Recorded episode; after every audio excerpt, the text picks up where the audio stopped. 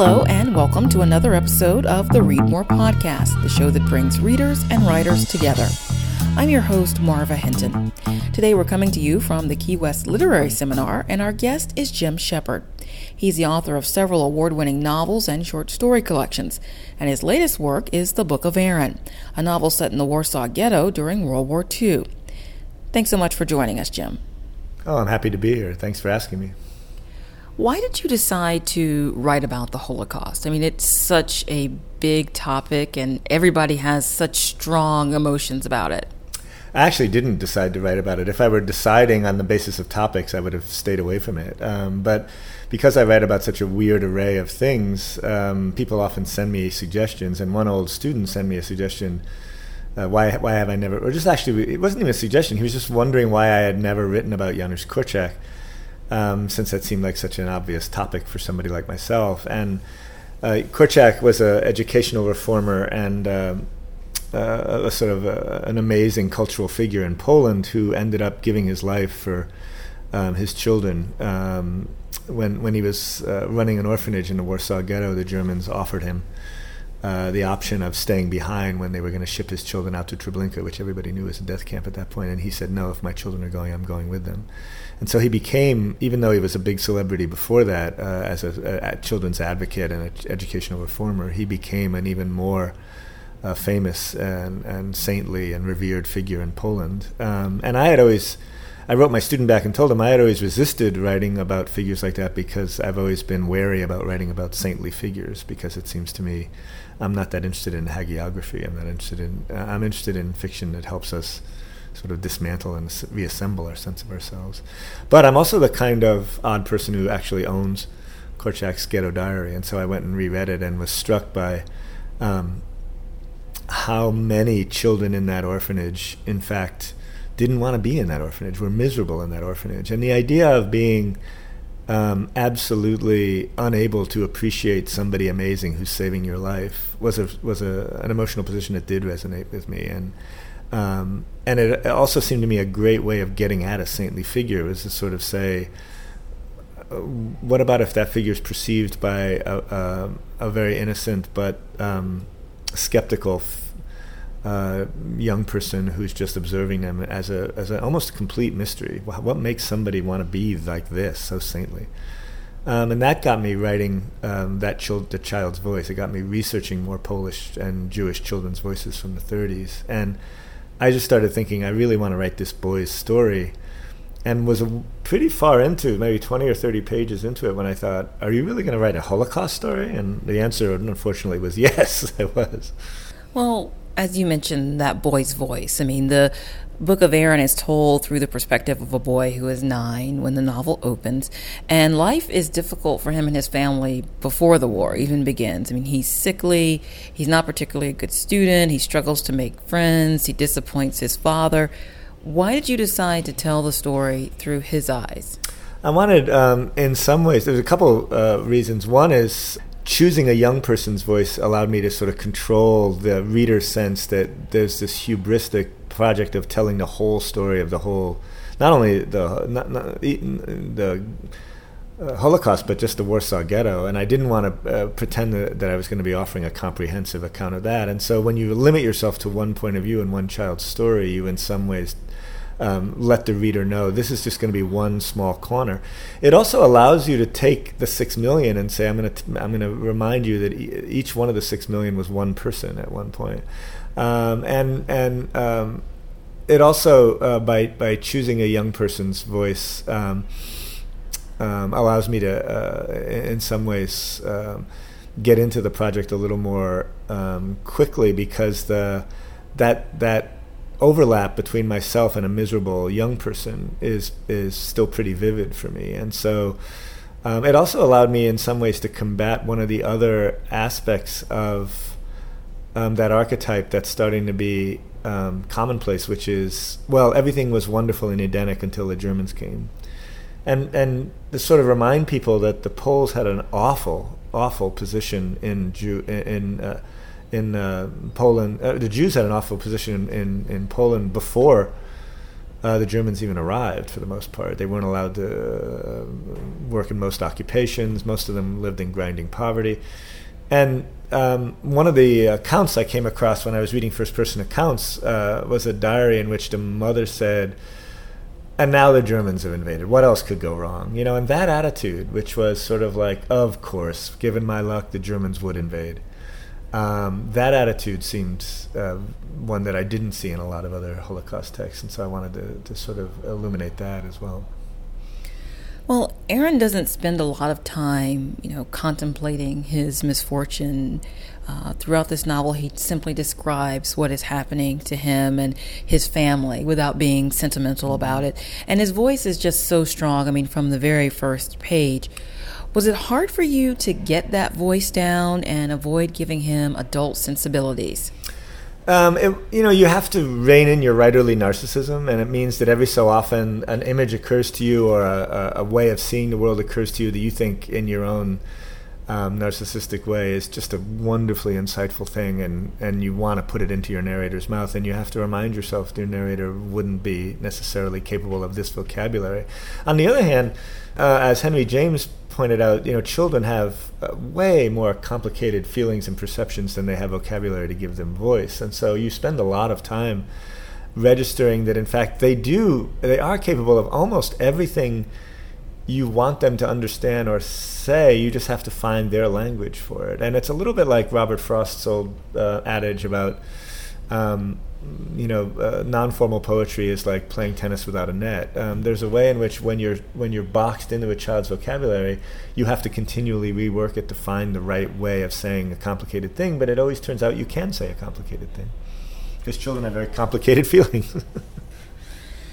Well, you're known for doing lots of research on the topics that you write about. Can you give me just a sense of how much time you spent? uh, researching before you started writing this book?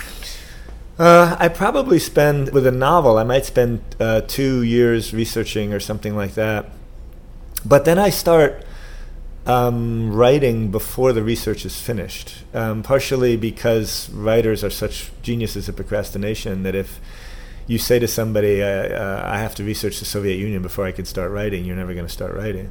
Um, but partially too because um, um, teaching, moving forward with a narrative will teach you what you need to know about research. So, um, I did a story, for example, about a senior turbine engineer at Chernobyl, um, and I learned all there was I could learn about senior turbine engineers and that night in Chernobyl and all of that. And I had my narrator say, um, "My name is X, and I was a senior turbine engineer at Chernobyl, and I was educated at." And I thought, "Where was he educated?" And suddenly, now I had to find out about Soviet secondary school systems, and nobody in their right mind wants to read about Soviet second. But but this is something that I didn't know I needed to know until I started writing.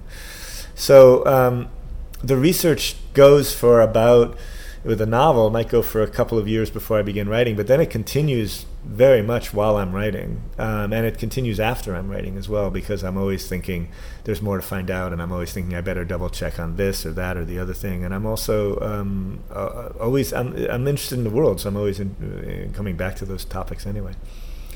Well, out of all the research you did, what proved to be the most valuable to your writing?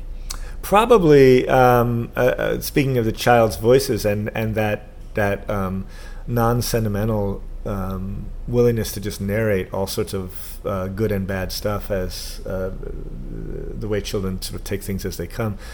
Um, probably this collection of um, scholastic essays uh, that's been published in English, um, actually a number of them, that were contests that the uh, Polish government ran to give scholarships out to students, and you um, could win a scholarship to university at any number of a small one, but still a scholarship at any number of levels of grades by writing your autobiography.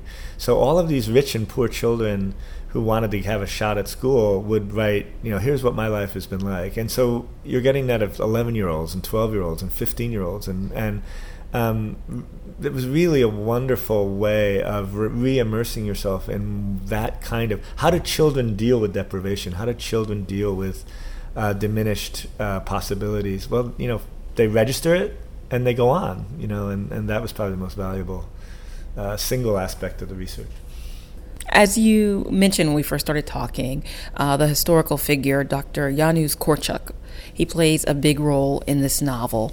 Did you feel any added pressure about writing about someone who is so well known? Oh, very much, yeah. And I wanted to do justice to that, obviously. But one again, one of the ways in which I, I uh, restaged that problem for the reader was to say, well, this is an 11 year old boy, or a nine year old boy, or a 10 year old boy looking at him. Um, so this is what a 10 year old boy, a nine year old, a perceptive boy, but a boy sees essentially. And that let me off the hook for s- some of the comprehensiveness of it. You know, when you're writing about a figure who's really, really important to somebody, um, they not only want that whatever aspect you're writing about to be the version that they remember, they also want to learn something that they didn't know before, which means it's not exactly the version they remember. And they also have a demand for comprehensiveness. The first two, I'm more than willing to accede to. Like if I'm writing about Gandhi or Dorothy Day or Korczak or Martin Luther King, I want somebody who uh, those people uh, revere uh, to sort of say, yeah, that's the that's the person I remember, but I never knew that about him. That's wonderful. But I don't feel the need to uh, uh respond to somebody who says, well, yes, you did a wonderful job with Dr. King's March at Selma, but I didn't hear anything about his trip to Rome because I'm like, well, I'm not going to give you everything, right? And the, and a, choosing a child is a wonderful way of doing that. If I choose Korczak himself, then the reader, I think, has more right to sort of say, well, it's odd that he hasn't brought up X, Y, and Z because I know those were important to him, right? Um, but even in a novel, this is a pretty short novel. Even in a novel, one of the things you quickly realize is you're leaving most stuff out, and so then it becomes uh, the sort of lifeboat analogy, right? If you can only take six things, which six are the most important, as opposed to, um, are, you know, are you are you taking all the valuable things? No, you have to leave some valuable things out. Well, what do you want people ultimately to take away from this novel, or do you even think in those terms? I don't think in terms of uh, a thematic takeaway, right? I don't think in terms of people going, mm, triumph of the human spirit, or, um, oh, yes, Jews had a rough time of it in World War II, right? What, what, what fiction is trying to do, what literary fiction is trying to do, is, uh, is let you into another sensibility to sort of um, allow you to make this extraordinary empathetic leap, this leap of the empathetic imagination. And if you can really inhabit what it was like to be another person, especially another person in extremity, um, you've made enormous political progress in some ways. Um, just because you now have a, a, slightly wider empathetic imagination. And that, I hope, will have some impact when you start hearing about suffering somewhere else. Um, and that's one of the ways in which I think the arts educate us about our emotions. But uh, in terms of thematic takeaway, no, I don't have a particular agenda in that regard. So, what are you working on now? I'm working on finishing a collection of stories, which um, I had been working on when this novel interrupted them, actually. And um, this the collection is probably far enough along that I only have one or two stories more to go, and I'm hoping to do those in the next um, year. And a story that I'm currently researching, and I never know with my research if a story is going to come out of it, is uh, about our miserable railroad infrastructure and how um, horribly dangerous um, um, the shipping of uh, dangerous materials is becoming in America, and so uh, I'm going to try and address that in some ways. What was the first thing that you read that really resonated with you and really stayed with you and sort of made you say, just wow? Well, you know, I started out reading a lot of nonfiction, um, and so uh, a lot of my very, very earliest wows were I didn't realize the world was like that, and so books became a place where I could learn about the world, and my fiction sort of uh, reflects that. I think in some ways, it's not just about the human heart, but it's also, oh, I didn't know this is the way dinosaurs operated or whatever. So that there was that very very early wow where I'd be like, wow, that's how volcanoes operate, or that's how dinosaurs operate.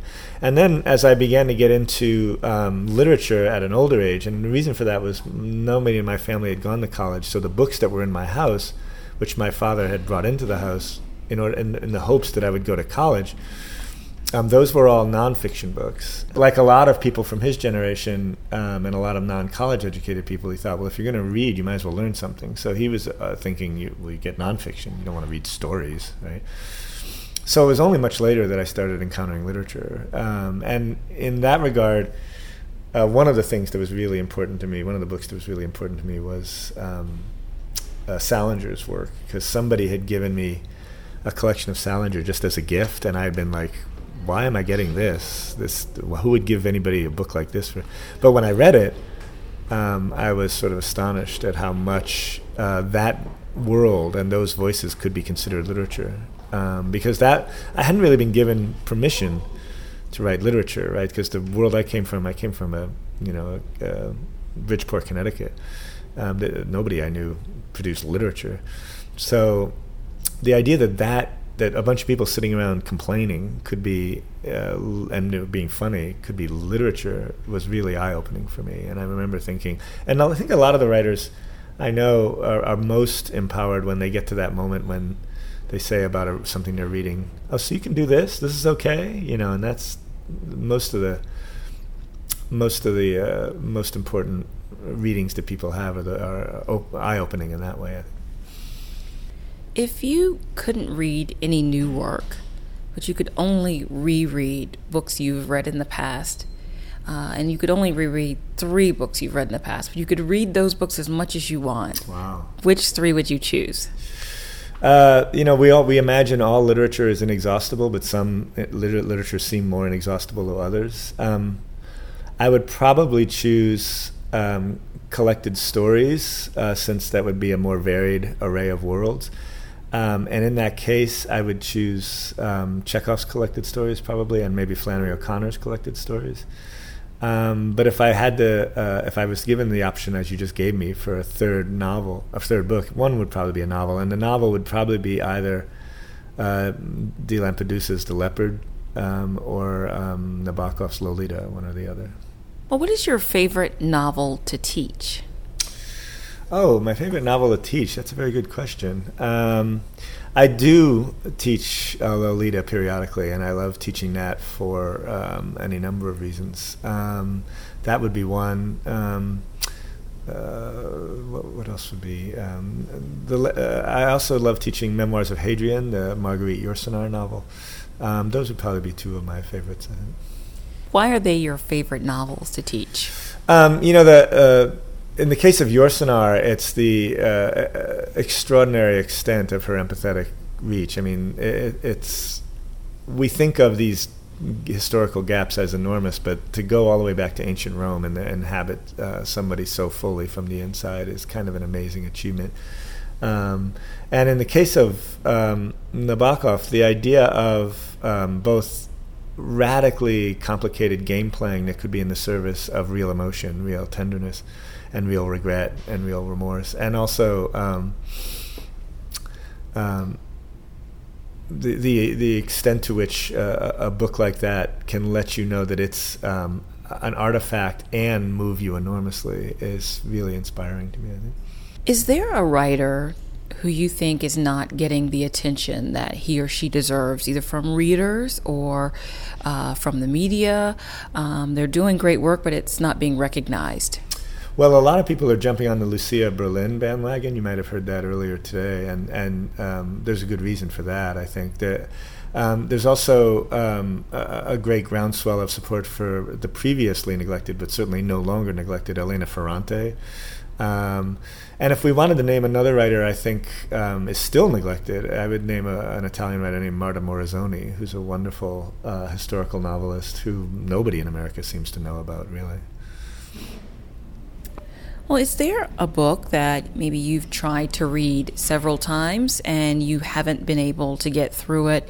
Uh, I'm thinking of a book maybe that most people who say consider themselves well read have, have read and they maybe yeah. enjoy, but for you, it's just like there's a disconnect. Well, I'm still attempting um, my struggle, which is the um, was the sort of cause celeb of the last couple of years. Um, and that book, it isn't so much that uh, it's problematic for me in terms of my saying, "Oh, I don't like this," as much as it feels like such an undertaking because it's you know 95 volumes and it, and the idea that um, it's transforming this um, the minutia of someone's life into literature is both appealing to me and also sort of off-putting because I'm sort of going, okay, well, I'm going to follow this person's entire life in great minutes. So it feels to me like one of those books that I do want to read, and I occasionally take it up. And and you've probably had this experience too. You take something up and you go, oh, I don't have time to do this. I got some, you know, I could see.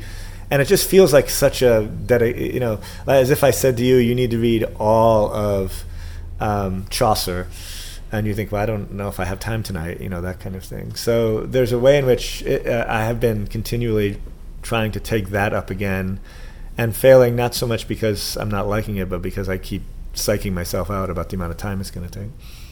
Okay. Well, lastly, what are you reading right now? What am I reading right now? Um, again, I'm usually reading nonfiction, and in this case, um, one of the books that um, I've been engaged with recently is a book by um, Eric Schlosser called Command and Control, which is just about uh, it's like about 500 pages of um, the nuclear accidents that our military has almost had, and how um, narrowly we avoided them. And it's just sort of stunning um, reading because you find yourself going, "Are you kidding me?" You know, over and over and over again, essentially. Now, is that reading just for fun or is that research? Good question. Um, it's probably just for fun. I mean, I'm the sort of nerdy person who just wants to read stuff like this. Um, but every so often it'll turn into a story, and I never can quite tell when that's going to happen. But in the meantime, I can say to myself, well, at least I get to read the weird stuff I want to read, right? Jim Shepard, thank you so much for joining us today. Thank you for having me. If you've enjoyed the show, please leave us a rating and a review on iTunes. Also, check out readmorepodcast.com to find out how you can win a free signed copy of the Book of Aaron. You can follow us on Twitter at readmorepodcast, and you can like us on Facebook at facebook.com slash readmorepodcast. Join us again in two weeks for another edition of the show that brings readers and writers together. Until then, I'm Marva Hinton, reminding you to read more.